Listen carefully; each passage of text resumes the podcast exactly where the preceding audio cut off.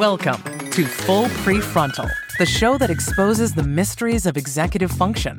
This podcast is a collection of conversations about the role of the prefrontal cortex, which impacts your focus, planning, problem solving, emotional balance, and independence.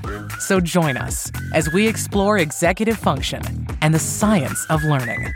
And now, here's your host, the founder of EXQ, Sucheta Kamath.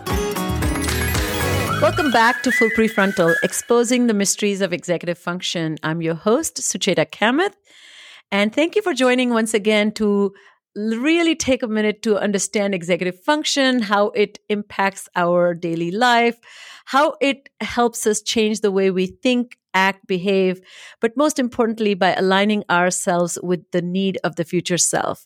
The future self that is not knowable or more uh, opaque than transparent, and mostly hijacked or overpowered by the current self.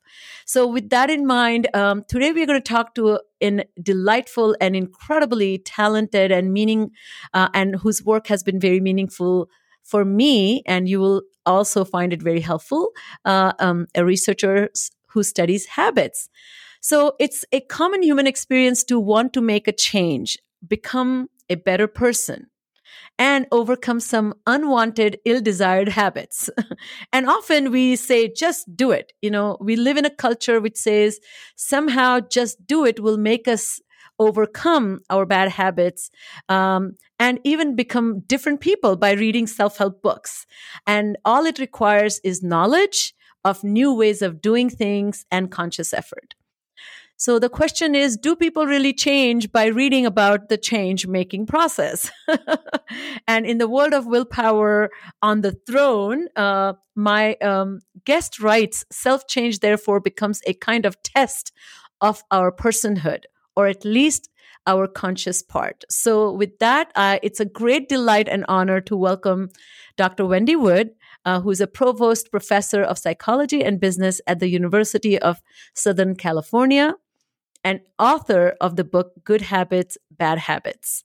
Uh, for the past 30 years, she has studied the nature of habits and why they are so difficult to break. Her award winning research has a- appeared in over 100 scientific articles and is regularly featured in New York Times, Washington Post, NPR, and every year around the year when New Year comes around and people talk about resolutions, her work is always mentioned.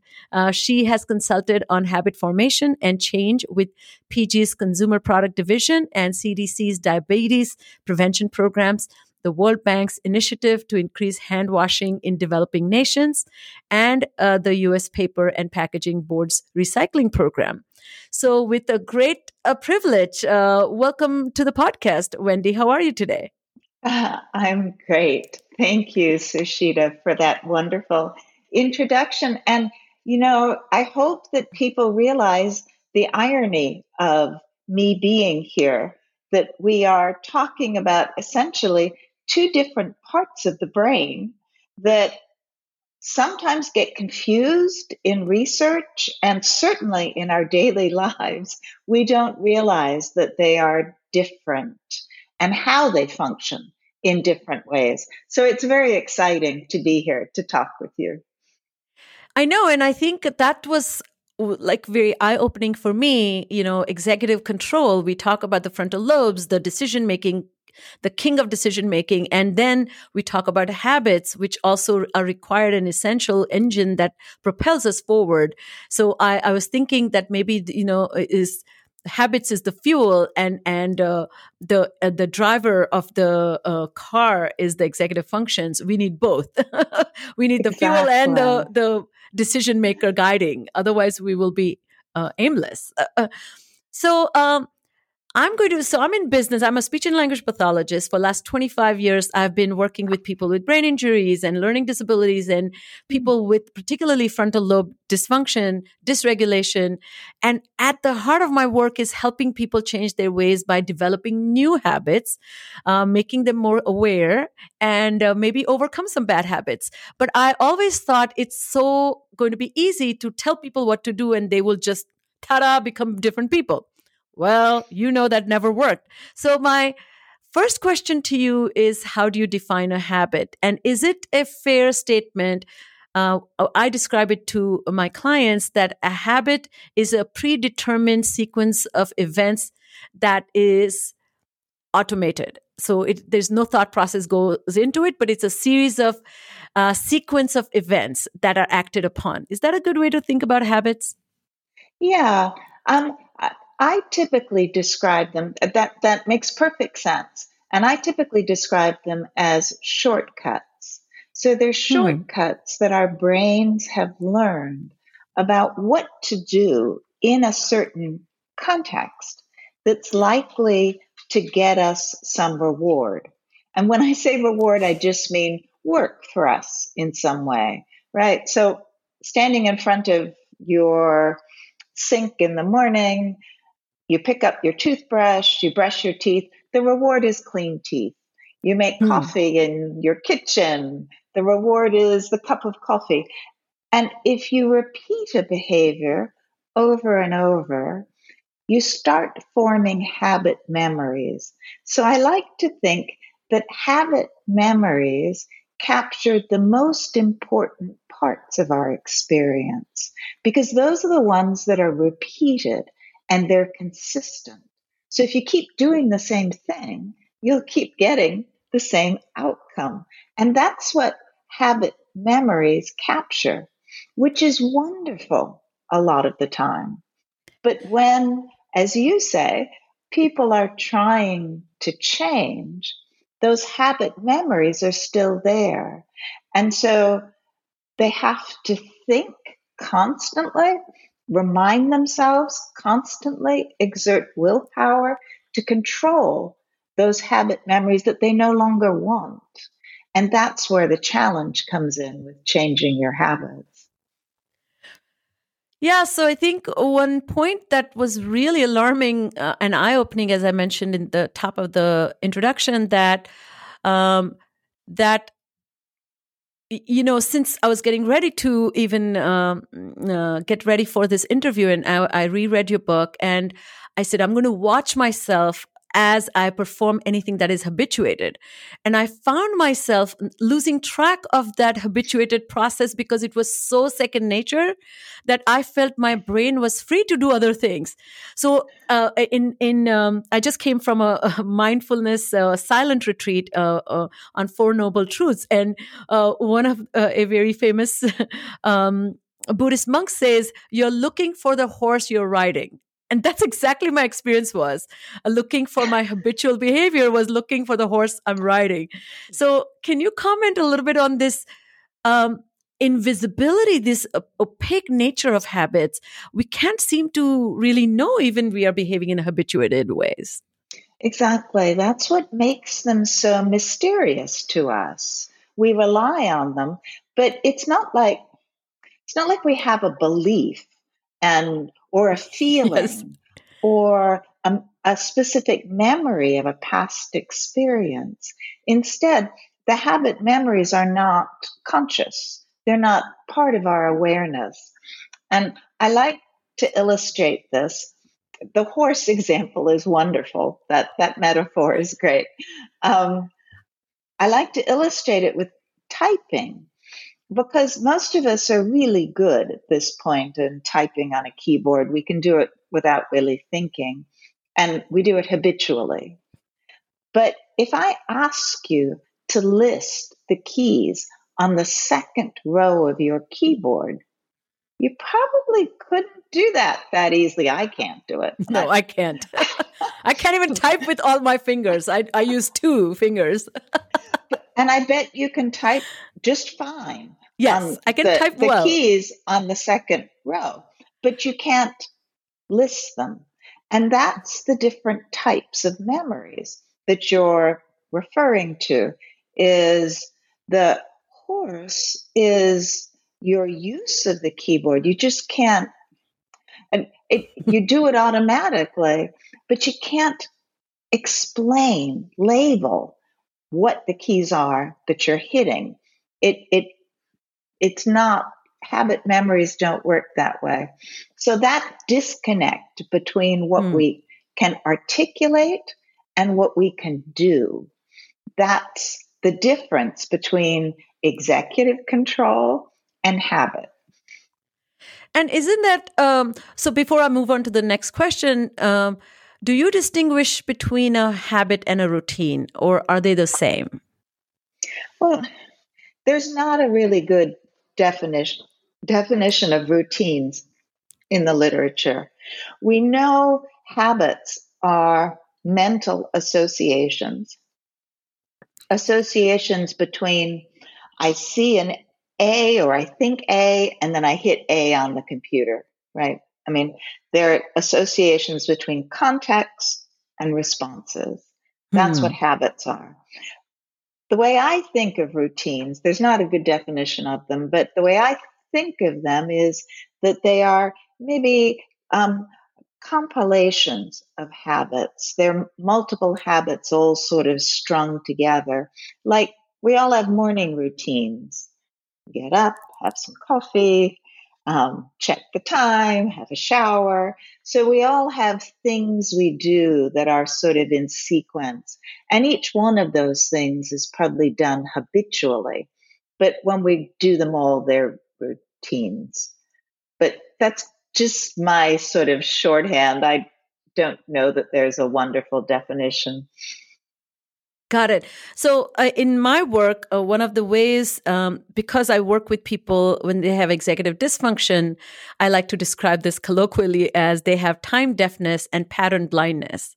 And so, uh, in when you go on helping people develop a concept of passage of time, um, that you create this sense of a routine, which is a predetermined series of a sequence of events that repeat themselves. So, five things. Um, so, when we say morning routine, what are the five things that you already do? Within those five things, then you also have, like when you talk about brushing teeth, is one of the five things you do, which is a routine.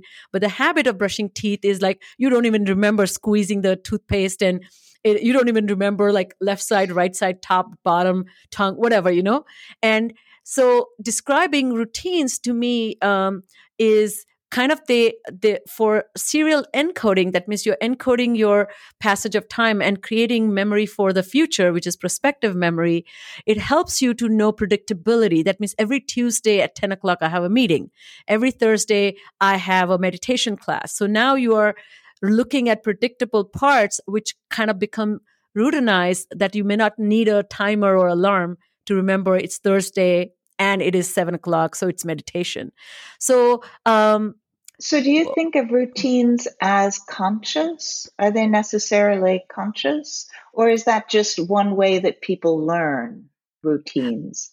I, I think routine are more introspective means you look back and look at your routine. So it's not like you uh, so when you think about forming a routine and it is going to come in my question for you is we are likely to change our routines when something radical happens right? But routine mm-hmm. is more predictable aspects of your day more uh, less thinking you have to do and then you can put that energy into problem solving. So that okay, was one so, of the ways so to think about probably it right? consi- yes that's probably consistent with my notion that routines are strung together habits. Oh, that, oh, great. Yeah, yeah. Yeah. 100% agree with you that they're strung together with mini versus micro versus macro uh, string of behaviors. So, mm-hmm. the question I have that uh, I think your work and uh, and uh, the the researchers you talk about suggest that forming habits is task dependent. We really cannot say how long it will take for something to become a habit or a habit to become habituated. So, is there any good way to think about uh, how much conscious effort and consistent performance has to go into something before it becomes part of unco- the unconscious? You're absolutely right. Um, that's always a question I get. How many times do I have to do this until it becomes automated and it's a habit? And there is no right answer because some things are just harder to learn than others. So they're going to take more repetitions. But you can help you can help the process along. And you sort of suggested a couple of ways in your question, I think. One is that you can do whatever is possible to make the behavior easier to repeat. So hmm. there's great evidence that people who join gymnasiums, if you want to go to the gym and exercise more, people who join gyms that are closer, that they don't have to travel so far to get to, they're more likely to go. They repeat that behavior more often. It's not what we think of when we think of yes. starting an exercise habit. How easy is it going to be? But but that matters. And doing things like if you want to start running, having your running shoes by the front door or always having your workout gear with you and have it clean is and have a towel to to to wipe yourself down with. Those are things that make it easier for you to repeat the behavior. So you're more likely to form a habit and form it more quickly that way. Yeah, I don't have that problem because I don't sweat that much because I don't work out that much. but I have some other habits. handle it. That's right. Uh, but I have made a couple of changes, which is uh, even the habit of putting the phone uh, so far away in the room that you have to go to get it uh, in the morning or put an alarm so you walk there and not putting it so you're laying in bed and looking at your phone just to kind of introduce those uh, small tweaks. Uh, but yes it takes so long. So I- i'm impressed with ourselves to be honest as humans how how we get so much accomplished. Yes. knowing how things are hard to form a habit with. Well and particularly given all of the distractions and other sorts of barriers to forming healthy, productive habits mm. that are going to make us happy and help us form positive relationships with people. How good we are at overcoming those. I agree. Pat on the back to all of us. So, what are some of the myths about habit that you wish people reconsidered? Well, one of the things that became clear early on is that willpower is not going to be the way to form a habit mm. simply because willpower doesn't last long enough. you know, we all set out with great intentions, ideas of reasons for changing our behavior, and then we do it over and over again. It's effortful, and that habit memory is still there. So mm. habit memories form slowly, but they also decay slowly. And in fact, there are some habit researchers who think they never decay, that once you have a habit, it's like riding a bike, it's always there. So, um, that habit memory is hard to shift and it's not going to shift easily by you exerting willpower. You're going to lose you're going to lose focus. It's not going to seem worth it. We've all been on diets and had this experience, right? start off great. And then a couple weeks later, you're like, oh, this is so hard. And I usually eat donuts now. And I keep thinking of donuts. And um, so those habit memories just get in our way when we try to change with willpower. And you know, I think as I uh, what I realize, uh, there is such a this myth is so costly because it has a embedded um, allure that all you have to do is try hard. And the flip side of that, which you write so beautifully, is it leads to this incredible um, um, a feeling of being defeated that, oh, I have failed myself and how terrible I am as a person. I lack the resolve. You know, like there's so many ways it introduces, like I had Ethan uh, Kross on my uh, podcast and talking about the mental chatter. You know, it just kind of creates this n- negative loop. Um, a funny story about this, uh, I think uh, uh, uh, I live in here in Atlanta, and we had a radio station. Uh, and uh, as we are kicking off summer, they had a, this competition where they said uh, a polka dot bikini competition. So they asked uh, all the participants, volish- volitionally, of course, that they send their picture in the bikini in the undesired weight, and so they will take the summer to lose weight, and then they put this picture on their website. I mean, it's a radio station, so I don't know how they were planning to do this on the radio. But so the people were signing up that they will lose weight. And if they don't, then their original photo will be shown or, or published. So uh, such a huge threat, right? Yes. And so the end of the summer, it was like a total total uh, sad fest because people were calling and begging and saying, "Oh my God, please don't publish my photo." But I failed myself, and it was hilarious, great entertainment. But it, it just I I got reminded of your book when I of that. Very evil. So why are we doing that to ourselves? Change, yes, we all think we can. Um, but you know, the the really cool thing, I'm going to remember that story. That is that that's yeah.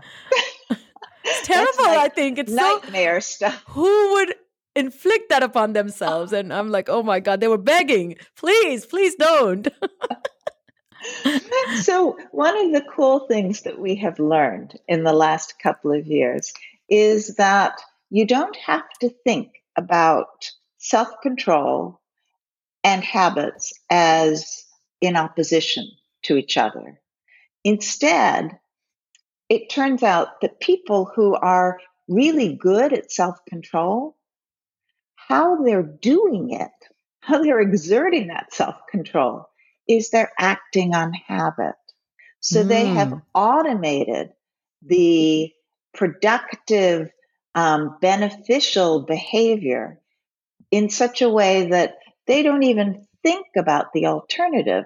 So if these people had been able to start exercising in a way that was habitual and it wasn't a struggle, then they would be much more likely to be successful. As soon as you're struggling, you know you've lost. Oh, because oh, that. that's what yeah. people do who are not successful at meeting their goals.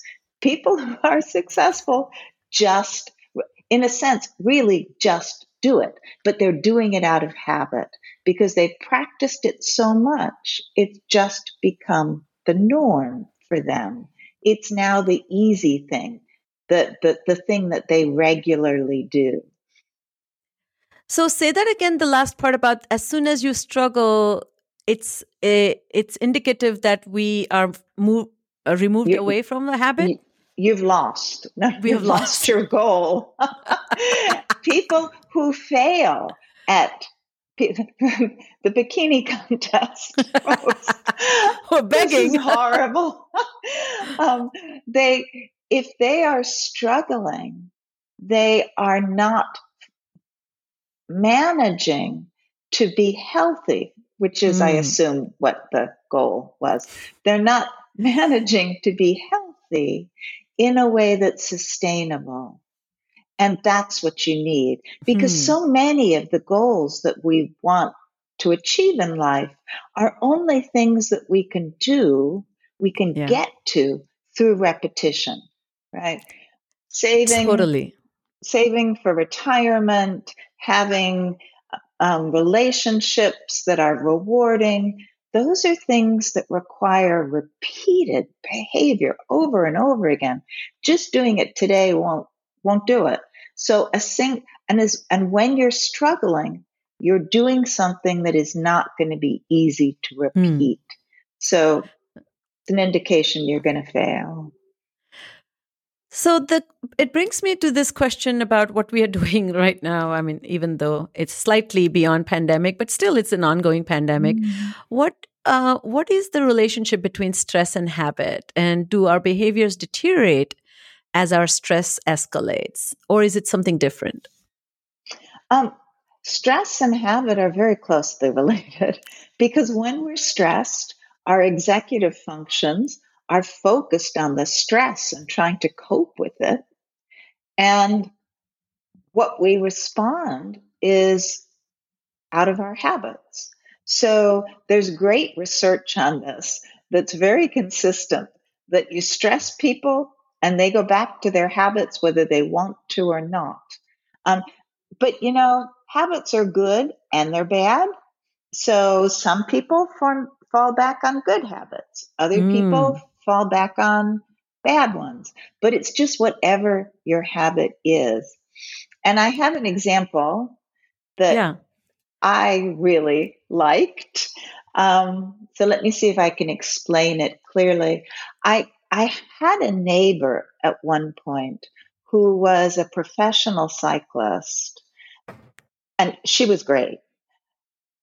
She and I, though, would go out on her rest days when she was not supposed to be cycling at all because I'm not great.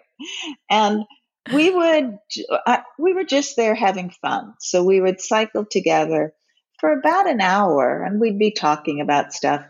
And then at the end of an hour, she always sped up and went way ahead of me. And I asked her about it at one point. Was she getting bored?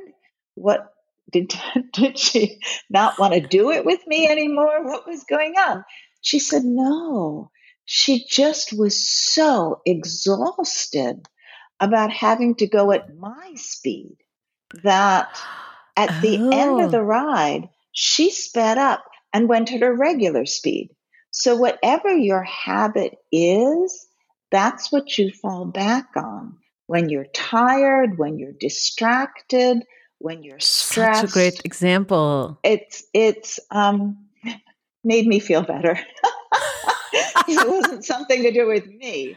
It was really part of the process of she had been controlling her speed and trying not to raise her heart rate all the all the time we'd been riding and finally it just got too much for her and she couldn't do it anymore you know, it's such a great story because it it's reminding me of uh, my experience during the pandemic. Uh, I, I love to cook, and I really believe like you know knowing how to cook is the greatest form of expression of executive function.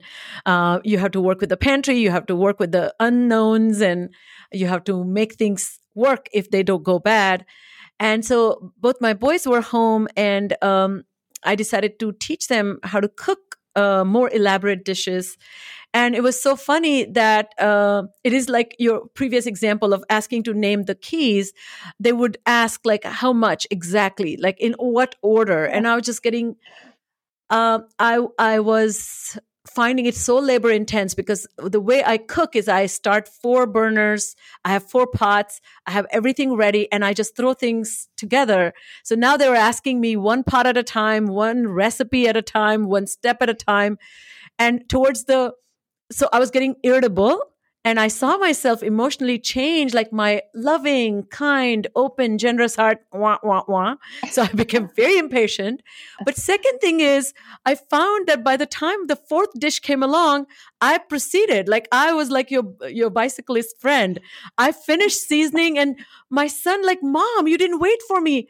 I said, Oh, you were not looking? Why did you not look? He says, But mom, you're supposed to teach me. And I said, I, I don't have time. I'm just so tired. I don't I don't want to teach you anymore. this is too labor intense teaching you. I am so much faster because I don't think. And you know, I watch a show or I uh, listen to a book on tape or I'm just enjoying myself. And now this added burden just disrupted yes. my habits. Yeah. Slowing down. You'd think habits are the easiest route, but they're not. They're what is easiest is what you know, and it can be very complicated. And that's yes. a great example. oh my goodness. So um so the the next question is I was surprised to read how the mind loves predictability and sameness. And you write that our preference for repetition is sometimes surprising. Um, and uh, you were quoting one of the example was about this uh, three dimensional uh, car. I mean, models of the car you know mm. these uh, researchers brought in that 77 models i suppose you know and to ask participants you know what cars they preferred and it turns out that majority of them just boy, came down to this conventional typical typical sedan. features they just want Sedans. a sedan yeah. i know so can you talk a little bit about this inner tussle between the thrill seeking uh, part which wants change um, and then we settle down uh, to happy predictability. And why why do we want that? Yeah it's interesting because most of us assume that we want to innovate and we want new experiences. And it's true sometimes we do. But the predictable the things that we can anticipate are comforting to us and there's some wonderful research going on by um, Sanja Heintzelman uh, right now showing that when people are engaged in habits, habitual actions, they're actually happier, which is oh. not what we would think, right? We think they're going to be bored. But that predictability is reassuring. It's familiar. It's why when we go away on vacation, we go away on vacation because we want novelty. We want something challenging and interesting. But then we come home and it's like, oh, oh, this is wonderful. This is my chair that I usually sit in. I know what the laundry detergent looks like here. So all of those little things that make life predictable actually do contribute to our well being. And they're not just boring. Too much mm. of them, and we do get bored. So we need to go on vacation once in a while. But it's that balance that we started off talking about between thinking and actually understanding the experience and then also the sort of the habit that runs underneath. I think of habits as kind of the infrastructure of our lives. It just reminded me of a story of a. Uh, there was a Russian soldier. This came a couple of years ago, who um, was in a tank, you know, guarding his post, and so he got so bored that he actually charged that tank into a local grocery store. And then when he was interviewed, he just said, I'm so bored. You know, I was bored of his habit of sitting there and doing nothing. There was nothing yeah. happening. oh, habits can get, they, they can make you feel stuck. yes, yes. And, and, and wanting some thrill seeking, which is so counter to our wellness and well-being as you were saying. Um, so we we let's talk about this amazing uh, uh, you know you you call the hidden gem here. So on the back of back cover of your book you say what if uh, we you harness the extraordinary power of your unconscious mind which already determines so much of what you do to achieve your goals? So tell us how does that harnessing work? Uh, and how can we harness our habit leaning brain well, I think that when many people are unhappy and frustrated with themselves, it's because their habits are inconsistent with their current goals. Mm. Keep in mind that habits were formed through past behavior. And what worked in the past is not necessarily what works for us now. So sometimes we're in this kind of a struggle with ourselves between what our habits are activating and trying to, to direct us to do, and then what we want to do right hmm. now. Mm. And it's that struggle, that conflict that creates unhappiness and dissatisfaction and, and bad feelings with ourselves. So if we can figure out how to align our habits with our conscious executive selves, the goals that we have for ourselves, our understanding of ourselves, then life is just much smoother and easier. We're able to accomplish things with much less stress and struggle. So exciting. And, you know, um, I think that uh, the the biggest thing that spoke to me about this is the it, the gap between what we as, the aspirational self and the activated self you know? The the one that is going around wanting a better version of self but is not willing to commit to the work that goes into it that gap will always lead to some dissatisfaction and such a uh, such a motivator to make changes. Uh, mm-hmm. but making changes takes effort but we can do it. So um, also i think there's a another interesting aspect uh, that uh, your work and many people's work as you write in in your book is that uh, you know this concept of default setting you know like even on mm-hmm. organ donation form you know if it's pre-selected i will you have to do some uh, conscious effort or Roth IRA savings, a tiny shift in the uh, forms that I choose versus asking people to make the selection uh, yielded uh, incredible, incredibly different uh, results.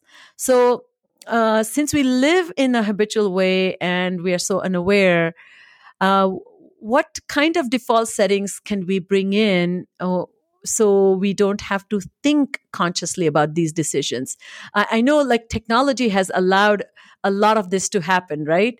Uh, but how can we? Um, uh, w- what kind of tweaks in our environment we can make so that our habit uh, can you know we can engage that part of the brain which can if off autopilot can really take a quick critical decision and uh, realign ourselves back into the good habits. I think that's a great question and particularly the way you asked it because it is about the environments that we live in. The environments we live in were not structured to make you happy or to make me happy right? They were structured to sell things on Amazon. They were structured to um, organize communities so around roads so that people can get places quickly, not necessarily healthfully, not in ways that are good for the environment. So our living contexts are structured in certain ways that make it easy to form some habits, harder to form others. And that mm. structure isn't set up necessarily to benefit you or me. So making small changes in the environments that we live in are really important because they will help us repeat the desired behaviors. Like I mean, I can give lots of silly examples from my life. I'm sure you have more meaningful ex- examples from yours. Um, one of mine is I wanted to eat more fresh vegetables, and you know, the local fast food outlets aren't pushing those very, very much. So you have to go to the grocery store and buy them. And I would buy vegetables that would just I'd bring them home and then they'd sit in my fridge and they'd go bad. And I wouldn't cook them because it took too much work. It's so much easier to just order out a pizza and not actually cook. So what I learned is if I can buy vegetables that are already cut up and they're already so partially great. cooked, I can put them in my refrigerator at the very front. And I'm much less likely to then just order a pizza for dinner because that's just about as easy as waiting for the delivery person. So, all of these different um, tweaks that we can make with our uh, living environment can really help us be healthier and happier and they change our habits. And that's what's important. Uh, such a good example, you know, because I, I've myself found uh, that, you know, I bring my lunch uh, from home every day. And the minute uh, so one of the things that goes into it is preparing large quantities of meal over the weekend which i love cooking so it's not a problem packing lunches and and preparing for two three days or two days at least. And my husband is so gracious. He never gets bored with my cooking, which is God's grace. and, but even having carrots chopped, you know, uh, like just to eat as a snack, if all that is planned, I think I find myself not veering away and not finding it boring. It, even though I might have a slight complaint and protest against that routine and how predictable it is.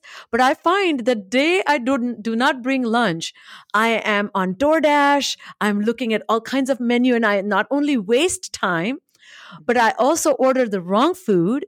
I eat more and then I feel really upset with myself. So I have four bad results.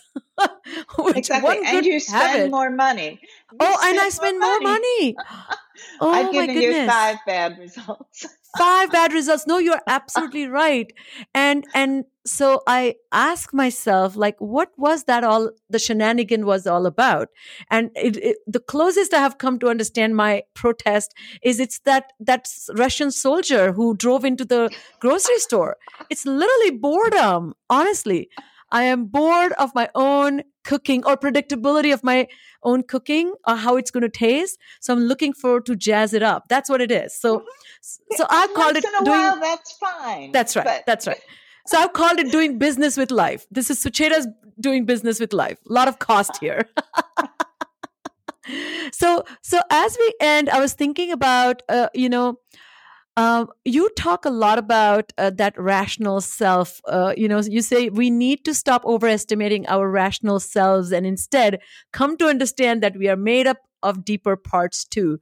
So, does the rational brain play any role? Um, not that's a wrong question. I know it does. So, uh, it it you cannot routinely activate your rational brain because it will get exhausted and it will turn off.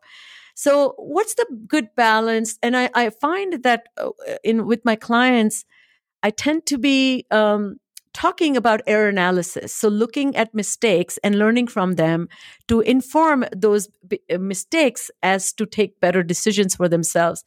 Is that a good way to think about executive control to look at the supervisory analysis, synthesis, and then kind of draw some conclusions to inform uh, habits in a different way? Or or something more we should be thinking about? I think that's a great example of how to identify where people are challenged and where people um, are having problems and need executive control. But there's another way of reducing the need altogether for executive control.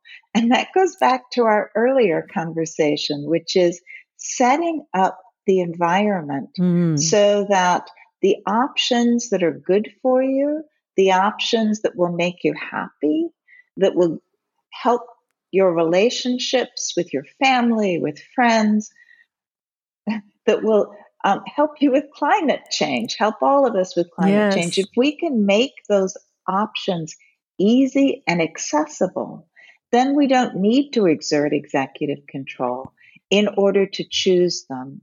So just like my cut up vegetables and your Sunday meals, if we can figure out the bus system to get to work and practice that a few times and find a way that is efficient and safe and that requires very little mm. thought and we already have the bus pass with us we know what the schedule is then there is essentially very little executive control needed in order to do it every day.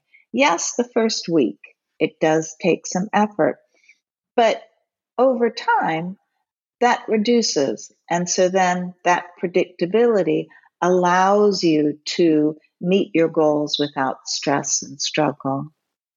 So you would recommend one of my therapeutic ideas is to tell uh, people to change their uh, path to get to work at least once a week. So you are uh, navigating in a different way rather than in a routine way, uh, park in a different space, uh, go to your office from a different route. You know, just kind of one of the ways to bring on your frontal lobes is to do those things. Is that something you recommend? Well, sure. If if you're trying to exercise self, yes. if you're trying to exercise self control and executive function, yes, it's a great way to.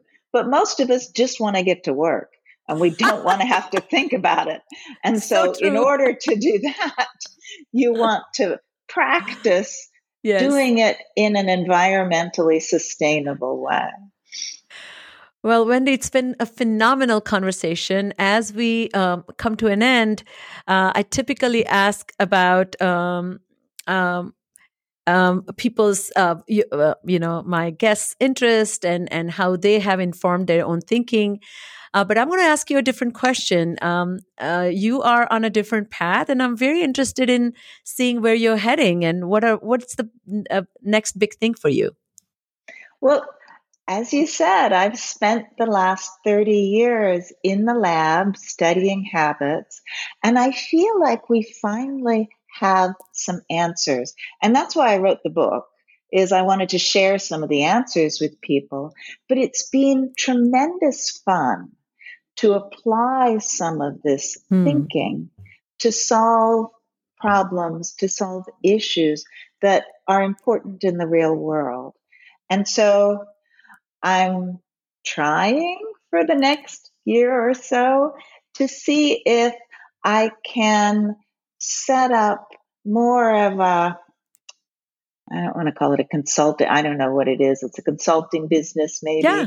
Um, to see if I can work with people like the CDC and work with the World Bank on issues that are important to me and see what a habit perspective contributes. Because I think that there's such good synergy between what we know in the lab and what we are trying to do in the real world that they could build on each other. And so that's my current goal is so to try exciting. to find new problems to solve from a habit lens.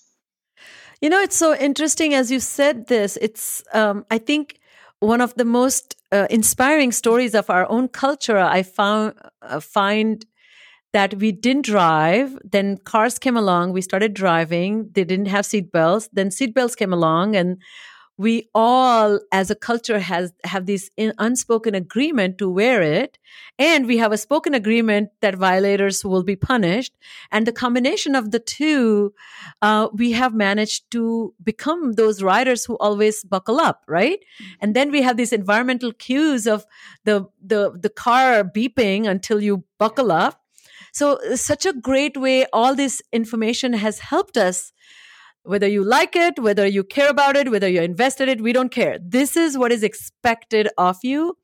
I feel there's so many places um, that we can bring in this science so that people it's not left to decision making and for people to make bad decisions. So I can't wait. Maybe you can inform us to, you know, take our vitamins. I was as this morning I was looking at I have this um uh, you know, Monday to Sunday, the tablet ah, thingy yes, with my vitamins. I was very gung ho, and then like again, it's it's not a habit, and I just cannot make it a habit. But then I had kind of studied it, and I came down to my conclusion with an article I read somewhere, which said that when they tested the water in U.S., it had eighty percent uh, or more vitamin in it than any water in other parts of the country, uh, uh, world. So people ha- are consuming vitamins without needing it, the body needing it. So that research has made more impact than my desire to take vitamins for better life. So, anyways, so uh, as I don't know if you have any thoughts about that, but uh, it is very confusing. I see the small resistance if my uh, you know buying into the mission of life change will be a very impetus to inculcate the habits we are trying yes, for sure, yes. right? And and we're at a stage where we know so much about what the behaviors are that we should be doing. We should be eating more fruits and vegetables. we should be using less fossil fuels.